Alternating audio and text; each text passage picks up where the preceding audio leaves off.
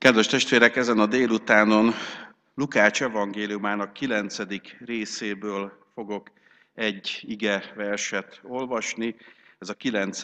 rész 62. verse lesz. Fennállva hallgassa meg a gyülekezet ezt az egyetlen ige verset, tehát Lukács evangéliuma 9. rész 62. verse. Jézus pedig így felelt, aki az eke szarvára teszi a kezét, és hátra tekint, nem alkalmas az Isten országára. Eddig az ige, imádkozzunk. Atyám, kérlek téged, hogy szent lelked által töltsd be a mi szívünket, értelmünket, és add, hogy elgondolkodjunk a te igéden, és kérünk, hogy szelíd szavad által bátoríts bennünket, hogy helyt állhassunk az életben, hogy helyt állhassunk a hitharcban, és hogy megérkezhessünk az Isten országába. Amen. Foglaljon helyet a gyülekezet.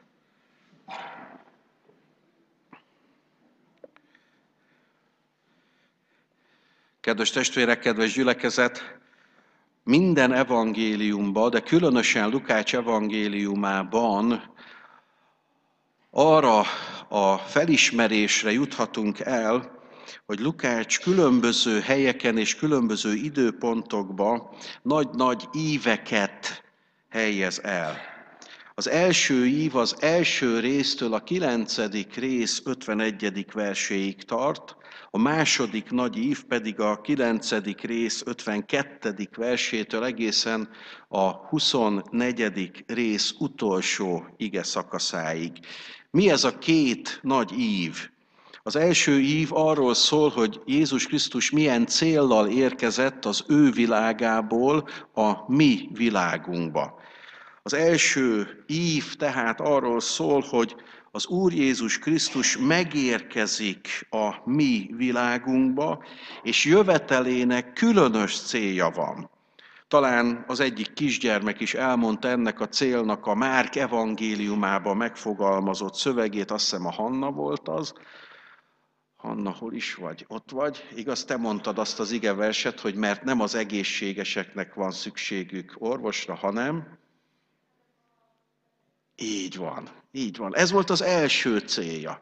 Egy másik evangéliumban ugyanezt az ige szakaszt úgy írja le a Szentírás szerzője Máténál, hogy én azért jöttem, hogy megkeressem és megtaláljam az elveszetteket, és megtartsam őket. Megint másnál azt hiszem, azt Noémi mondta, Tóth Noémi, Noémi, te azt az igeverset mondtad, hogy melyik is volt? Segíts nekem!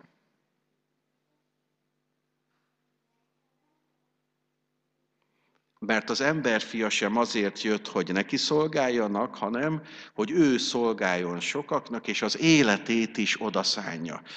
Lukácsnak tehát, amikor bemutatja, hogy a mennek birodalmából, az Isten országából a fény a dicsőség országából, Jézus lejön az övéi közé, Jézus lejön az emberek közé, van egy ilyen célja, hogy lássuk, hogy ő teljesen emberré lesz értünk, megüresítve és kiüresítve magát, hogy meghirdesse az Isten országának megérkezését. Meghirdesse, hogy Istennél mindenki egyenlő, meghirdesse, hogy Isten nem személyválogató, és meghirdesse azt, hogy vele egy új út, egy új út és egy új élet kezdődik meg.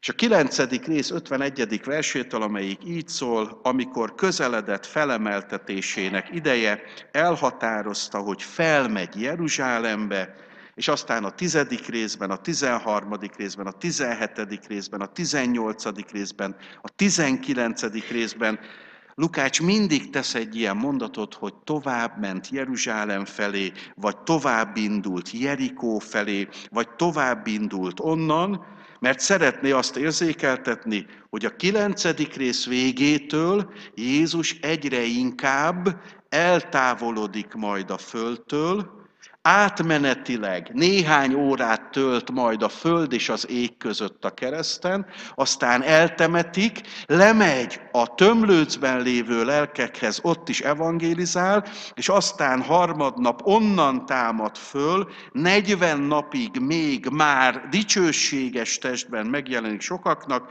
és aztán Jeruzsálemből indulva felemeltetik, és felvitetik, de figyelem, hitünk szerint nem marad végleg ott, hanem visszajön. Visszajön. És itt van a másik nagyon jelentős küldetése Lukács evangélistának, mert azt mondja, Jézusnak ezzel az egésszel kettős célja volt. Az egyik, hogy aki olvassa Lukács evangéliumát, aki hittel olvassa Lukács evangéliumát, az meg tudja állapítani azt a Szentlélek segítségével, hogy Krisztus úton van.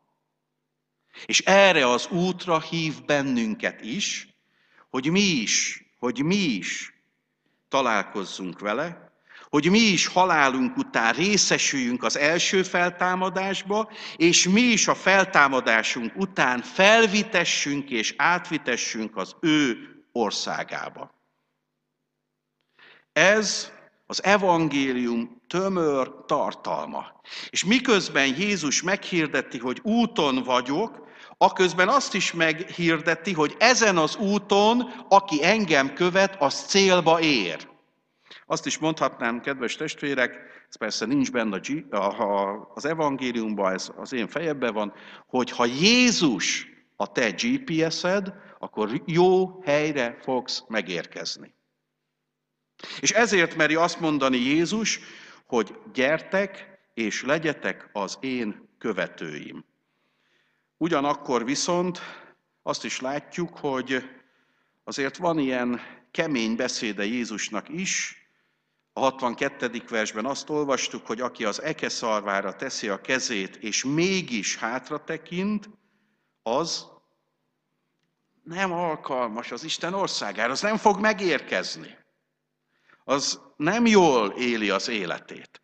És talán ezen a délutánon Jézus olyan bátorítást szeretne adni neked és nekem, hogy ő ma is keres embereket, akik készek benne hinni, készek neki elhinni, hogy aki őt követi, az jó úton jár, és ebben a követésben kész sok mindent feladni, vagy Jézus mögé tenni. Nem Jézus elé, és főleg nem Jézus helyébe, hanem Jézus mögé. És hogyha a testvérek csak a Szentírás elbeszéléseire gondolnak, és elénk képzeljük a tanítványi kört, Andrást, Jakabot, János, Pétert, Mátét, Tamást, és hagyd ne soroljam fel az összes tanítványt, akkor beláthatjuk, hogy abban a korban is, Jézus korában is, amikor vele fizikálisan is lehetett találkozni, voltak olyan emberek, akik átmeneti időre készek voltak elhagyni otthonukat, készek voltak felhagyni munkájukkal, és követték Jézust. És ezt mi példaként is megélhetjük, de zárójelbe hagyd tegyem oda a testvérek gondolatvilágába, hogy ez nem kevés konfliktus helyzetet idézett elő. Zárójel bezárva. Tessenek csak arra gondolni, hogy vajon Péter felesége Kapernaumban, és feleségének anyukája, Péter anyósa mit szólt ahhoz, hogy az egyik nap még úgy volt, hogy majd este felé vagy kora délután megérkezik, és leteszi a piacon eladott halak árát az asztalra, és aznap délelőtt Péter valóban megérkezett, a halakat már nem ő adta el, pedig nagy volt a halfogás, és Péter annyit mondott a feleségének, hogy Na mit mondhatott Péter a feleségének? Ágikám? Viszlát, igen, igen, én követem Jézust. És azért tegyék őszintén a testvérnők a szívükre a kezüket, ha a férjük ma este vagy holnap reggel ezt mondaná, hogy drágám, most én egy évre követem Jézust, Marcsi, igen, csomagolna, csomagolna, hogy Zoli, jó, akkor szervusz. Ugye? Azért ezt gondolják végig a testvérek, ez nem kitalált mese, és, és Péter felesége sem százkezű volt. Semmivel sem volt könnyebb Jézust követni, és Galileán, Samárián és Júdeán át három évig ott lenni. Nehéz volt. Mégis Jézus azt mondta Péternek is, aztán meggyógyítja Péter anyósát is, hogy most a szükség, a szükség, a szolgálat és a rövid idő, mert csak három évig leszek itt, a szükségessé teszi, hogy a te férjed és a te vejed most velem jön. És kedves testvérek, néha amikor odaszálljuk az életünket, és azt mondjuk a bemerítésünkkor, hogy Uram, mindenem a tiéd, Uram, én ellene mondok a sátánnak, Uram, én bárhova követlek téged, akkor nem is tudjuk igazán, hogy milyen nagy súlyú ígéretet teszünk, és amikor ezért Jézus megkeres bennünket, és megkérdezi, hogy akkor, akkor én most számíthatok rád, akkor jönnek a kifogások. És Jézus azt szeretné a szívünkre helyezni, hogy ha mi tényleg odaszántuk az életünket, ha mi tényleg hiszünk Jézusba, ha mi tényleg az Isten országába vágyunk, akkor a követéskor, ha a szükség úgy hozza, akkor mindent áldozzunk föl Jézus követésére. És természetesen, hadd mondjam azt a testvéreknek, én úgy ismerem Jézust, hogy ő néha kipróbálja a mi hitünket. Kipróbálja a mi hitünket. És igenis velünk is megtörténhet, hogy valamire rámutat az életünkbe, ami egyébként nem bűnös dolog, ami egyébként nem rossz dolog, csak talán a kényelmünket szolgálja, és azt mondja, na ezt cserélt föl, és állj az én szolgálatomba még aktívabban. Jézus ma is igazi, elkötelezett követőket keres, akik napjaink betegsége, a kényelem szeretet helyett adott esetben felmerik vállalni a konfliktust is, és felmerik vállalni a nem komfortos élet berendezkedést is, akár egy időre, vagy akár hosszabb időre. Az Úr Jézus sem akkor, sem ma nem a fél megoldások híve volt. Ezért kérte, hogy vállaljuk érte és vele az ő útját. És az Úr Jézus Krisztusba vetett élő hit nem más, mint hogy ezen az úton még ha nem is ismerem, hogy az úton milyen akadályok, milyen próbák, vagy éppen milyen nehézségek várnak rám, de tudom, hogy az út végén a szűk kapuhoz fogok megérkezni, és a szűk kapun túl ott lesz az Isten országa, ezért mindent megteszek, hogy ezen az úton menjek végig. Vállalom ezt élő hittel, azaz teljes bizalommal. És azt mondom, Uram, vezess a te országodba. Kedves testvérek, mielőtt az Úr Jézus Krisztus elmondta volna ezt a híres, sokak által ismert és idézett metaforát, hogy aki az eke szarvára teszi a kezét, három, három elég tipikus példát is felsorol. Az egyik ember azt mondja neki, és az ott álló tanítványoknak, talán az ott álló sokaságnak, Jézus, követlek akárhova mégy. És mit válaszol neki Jézus?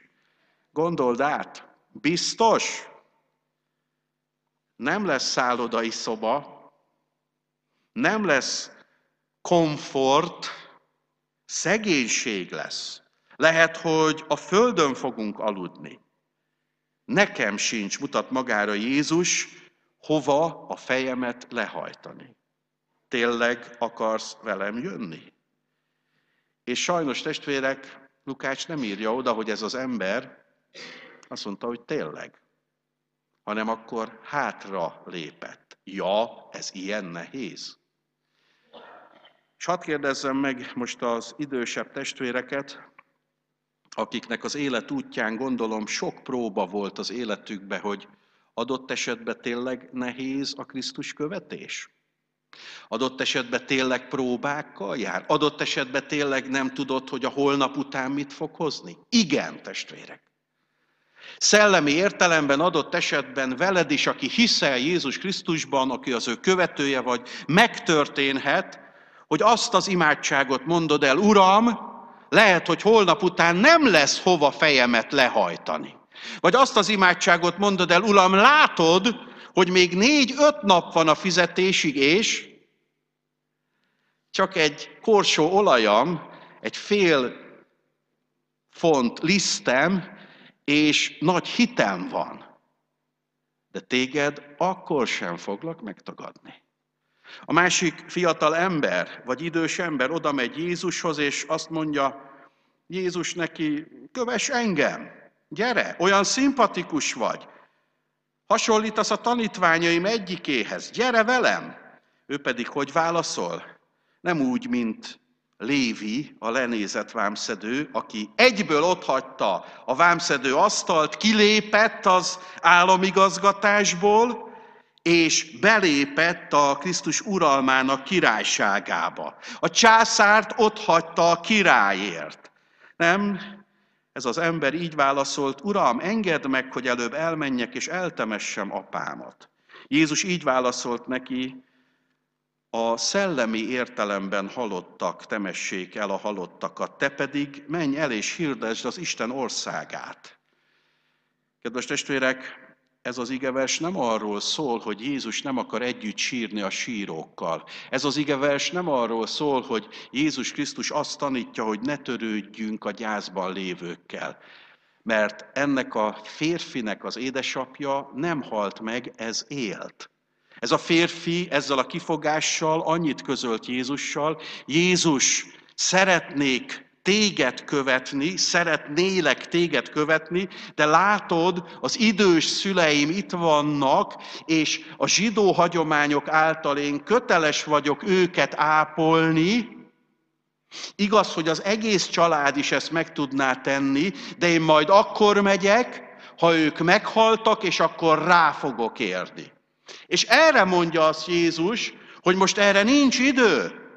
Mert lehet, hogy öt év múlva fognak meghalni, lehet, hogy tíz év múlva fognak meghalni. Én most azt a parancsot adom neked, hogy nyugodtan kövess engem, vagy hirdesd az evangéliumot, az Isten országát, mert ha visszatérsz, még mindig élni fognak, de ha mégis úgy alakul, hogy meghal az édesapád, vagy meghal az édesanyád, akkor majd a testvéreid, meg a rokonok, Akikre nem bíztam ezt a feladatot, azok majd eltemetik. És azt olvassuk, hogy ez az ember sem követte Jézust. A másik, és az a harmadik, azt mondja, Uram, követlek, én nem vagyok olyan, mint ez a kettő, én melléd állok, én veled vagyok, én hiszek benned, egy dolgot kérek csupán, hogy hadd búcsúzzam el a rokonságtól. Most, kedves testvérek, ez a búcsú Jézus korában nem olyan volt, mint a mi búcsunk. Mi, hogyha rokonaink elmennek, átöleljük őket, adunk jobbról, balról egy-egy puszit, és azt mondjuk, hogy viszont látásra, vagy jó utat. Ezt mi elintézzük öt perc alatt. Néha még ennyit sem mondunk adott esetben. A Jézus korába ez a búcsúzkodás a rokonoktól, ez 7-8 napig is eltartott. Ugyanis az volt a szokás, hogy az összes vér szerinti rokont meg kellett hívni egy vacsorára. És elmondani nekik, hogy itt mindent felszámolunk, elmondani nekik, hogy most más élethivatásunk lesz, elmondani nekik, hogy mit adunk nekik át örökségbe, az egyik egy korsót kapott, a másik egy kapát kapott, a harmadik egy rőf ruha szövetet kapott, a negyedik és hadd ne soroljam el, és így egy búcsúzkodás az 7-8 napig is eltartott. És azt mondja Jézus, na most erre nincs idő. És ez az, amit mondtam a testvéreknek, hogy az életünk, a Krisztus követésünk útja alakulhat néha úgy, és ez egy igazi hitpróba, amikor Jézus azt mondja, hogy ne csak a kényelmedet ad föl, hanem adott esetben a családod, meg az egyébként fontos ügyek szoruljanak háttérbe, mert most annyira sürgető a hívás. Ugyanis vannak olyan élethelyzetek, amik vissza nem hozhatók. Vannak olyan szituációk az életünkben, ami soha többé nem fog megismétlődni, és ezeket adott esetben Jézus arra szeretné felhasználni, hogy téged fel tudjon abba használni, hogy Isten országát hirdesd.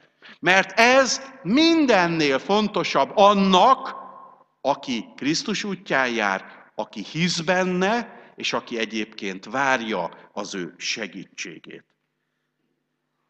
Kedves testvérek, készek vagyunk-e ezekben a speciális élethelyzetekben egy, felismerni, hogy ez speciális élethelyzet, kettő, minden mást félretenni, három, megtenni azt, amit kér Jézus. Ő, Jézus azt szeretné, hogy ilyenkor kertelés nélkül, kifogások keresése nélkül azt tud mondani, Uram, hívtál, és én megyek. Hívtál, és én megyek. És még egyszer hadd mondjam azt a testvéreknek, hogy Jézus Krisztus nem állandóan ezt kéri tőlünk, ezt nagyon kevesektől kéri állandóan, de tőled és tőlem is kérhet néha, gyakran, ez tőled is, meg tőlünk is függ, a hitünktől is függ, az aktivitásunkon is függ, és a talentumunktól is függ, hogy ezt most tedd meg. És e három példázat után fordul oda a tanítványokhoz, fordul oda talán a 70 vagy 72 tanítványhoz, aki valószínűleg ekkor már ott van Jézus körül, és azt mondja, akkor most ebből tanuljátok meg, hogy ahogy nem lehet úgy szántani, hogy valaki elkezdi, és egyenes barázdát szeretne szántani, de közben jobbra is tekintget, balra is tekintget, hátrafelé is tekinthet, úgy a Krisztus követésben is csak úgy haladsz előre, ha Jézusra tekintesz. Ha Jézusra tekintesz, a hit szerzőjére és bevégzőjére, ahogy a zsidókhoz írt levél 12. részében olvassuk, és ez a Krisztus követés a következőket is tartalmazza, azt mondja, engem akarsz követni, jól teszed. Akkor kérlek, a rád nehezedő vagy a téged megkörnyékező bűntől szabadulj meg hogy tiszta és világos legyen a szíved, hogy meg tud hallani és meg tud érteni, hogy én hova és merre felé akarlak vezetni. Hogy én milyen szolgálattal akarlak megbízni, és hogy ennek a szolgálatnak mi lesz az értelme és a következménye a te életedben, és azok életében, akik felé szolgálsz. Bűnnel terhelt szívben Jézus előbb rendet akar tenni. Aztán, ha tiszta a szíved, ha betölti Isten szent lelke, ha szolgálatkészség van benned, akkor azt mondja a zsidókhoz írt levélszerzője, akkor pedig kezdj el futni, de ne rövid távra tervez. Álhatatossággal fussuk meg a pályát. Kedves testvérek, a kereszténység és a keresztény életvitel az a megtéréstől a halálon át az örök életbe torkollik bele. Ez nem száz méter. Ez több ezer kilométer futás. És ehhez csak Isten tud erőt adni, de megéri.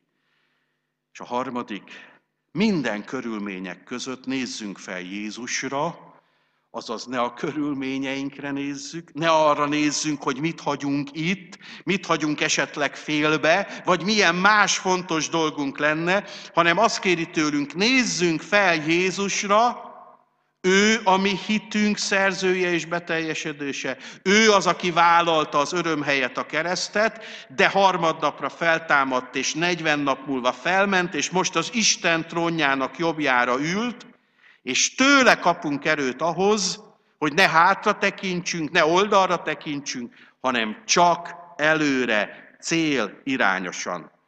Valahogy úgy, ahogy Pálapostól írja a Filippi levélben, kedves barátaim, kedves Filippi gyülekezet, most, kedves Váci testvérek, nem mintha már elértem volna mindezt, amiről az előbb írtam. Vagy már célnál lennék, bár most börtönbe vagyok, és lehet, hogy ebben a börtönben fognak kivégezni, és meghalok. De mégis, ha szabadulok, igyekszem, hogy meg is ragadjam, mert engem is megragadott a Krisztus Jézus. Testvéreim, én nem gondolom, hogy magamról már, hogy elértem, hogy tökéletes vagyok, de egyet teszek, ami mögöttem van, azt elfelejtem, a kudarcot is, meg a sikereket is, mindent elfelejtek, ami pedig előttem van, annak neki feszülve futok egyenest a cél felé Isten mennyei elhívásának a Krisztus Jézusban adott jutalmáért. És ez igaz ránk is, testvérek.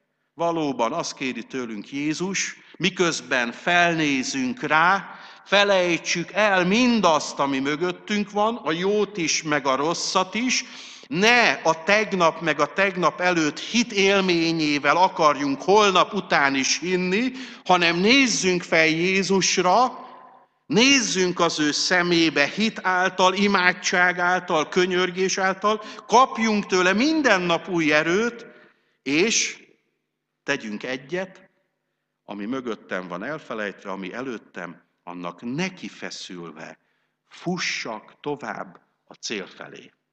És ez a cél nem más, mint ahogy az evangélista írta az Isten országa, ahogy Pálapostól írja, a mennyei, a mennyei ország jutalma. Kedves testvérek, Jézus úton van, meg fog érkezni Jeruzsálembe, meg fog érkezni a kereszthez, meg fog érkezni a tömlőcben lévő lelkekhez, fel fog támadni, megérkezik 40 nap sokakhoz, aztán pedig fölmegy az Atya Isten jobbjára, és vissza fog érkezni. Jézus úton van, vissza fog érkezni. És erre az útra hív bennünket is, ami adott esetben egy szolgáló élet, ami adott esetben az önmegtagadás élete, ami adott esetben nem a kényelem szeretet élete. De ez az út, ez célba érkezik, a mennyei jutalom. Az az emberé, aki ezen végigmegy, megalkuvást, és minden visszahátrálást félretéve. Bátorít ez bennünket, sarkal ez bennünket hálára, köszönetre? Ad ez reménységet számunkra? Legyen így. Bátorítson, sarkaljon küzdelemre, futásra, és ugyanakkor bátorítson és buzdítson arra, akkor nem céltalan és nem cél nélküli az életem. Legyünk ezért hálásak, és kövessük Jézust. Amen.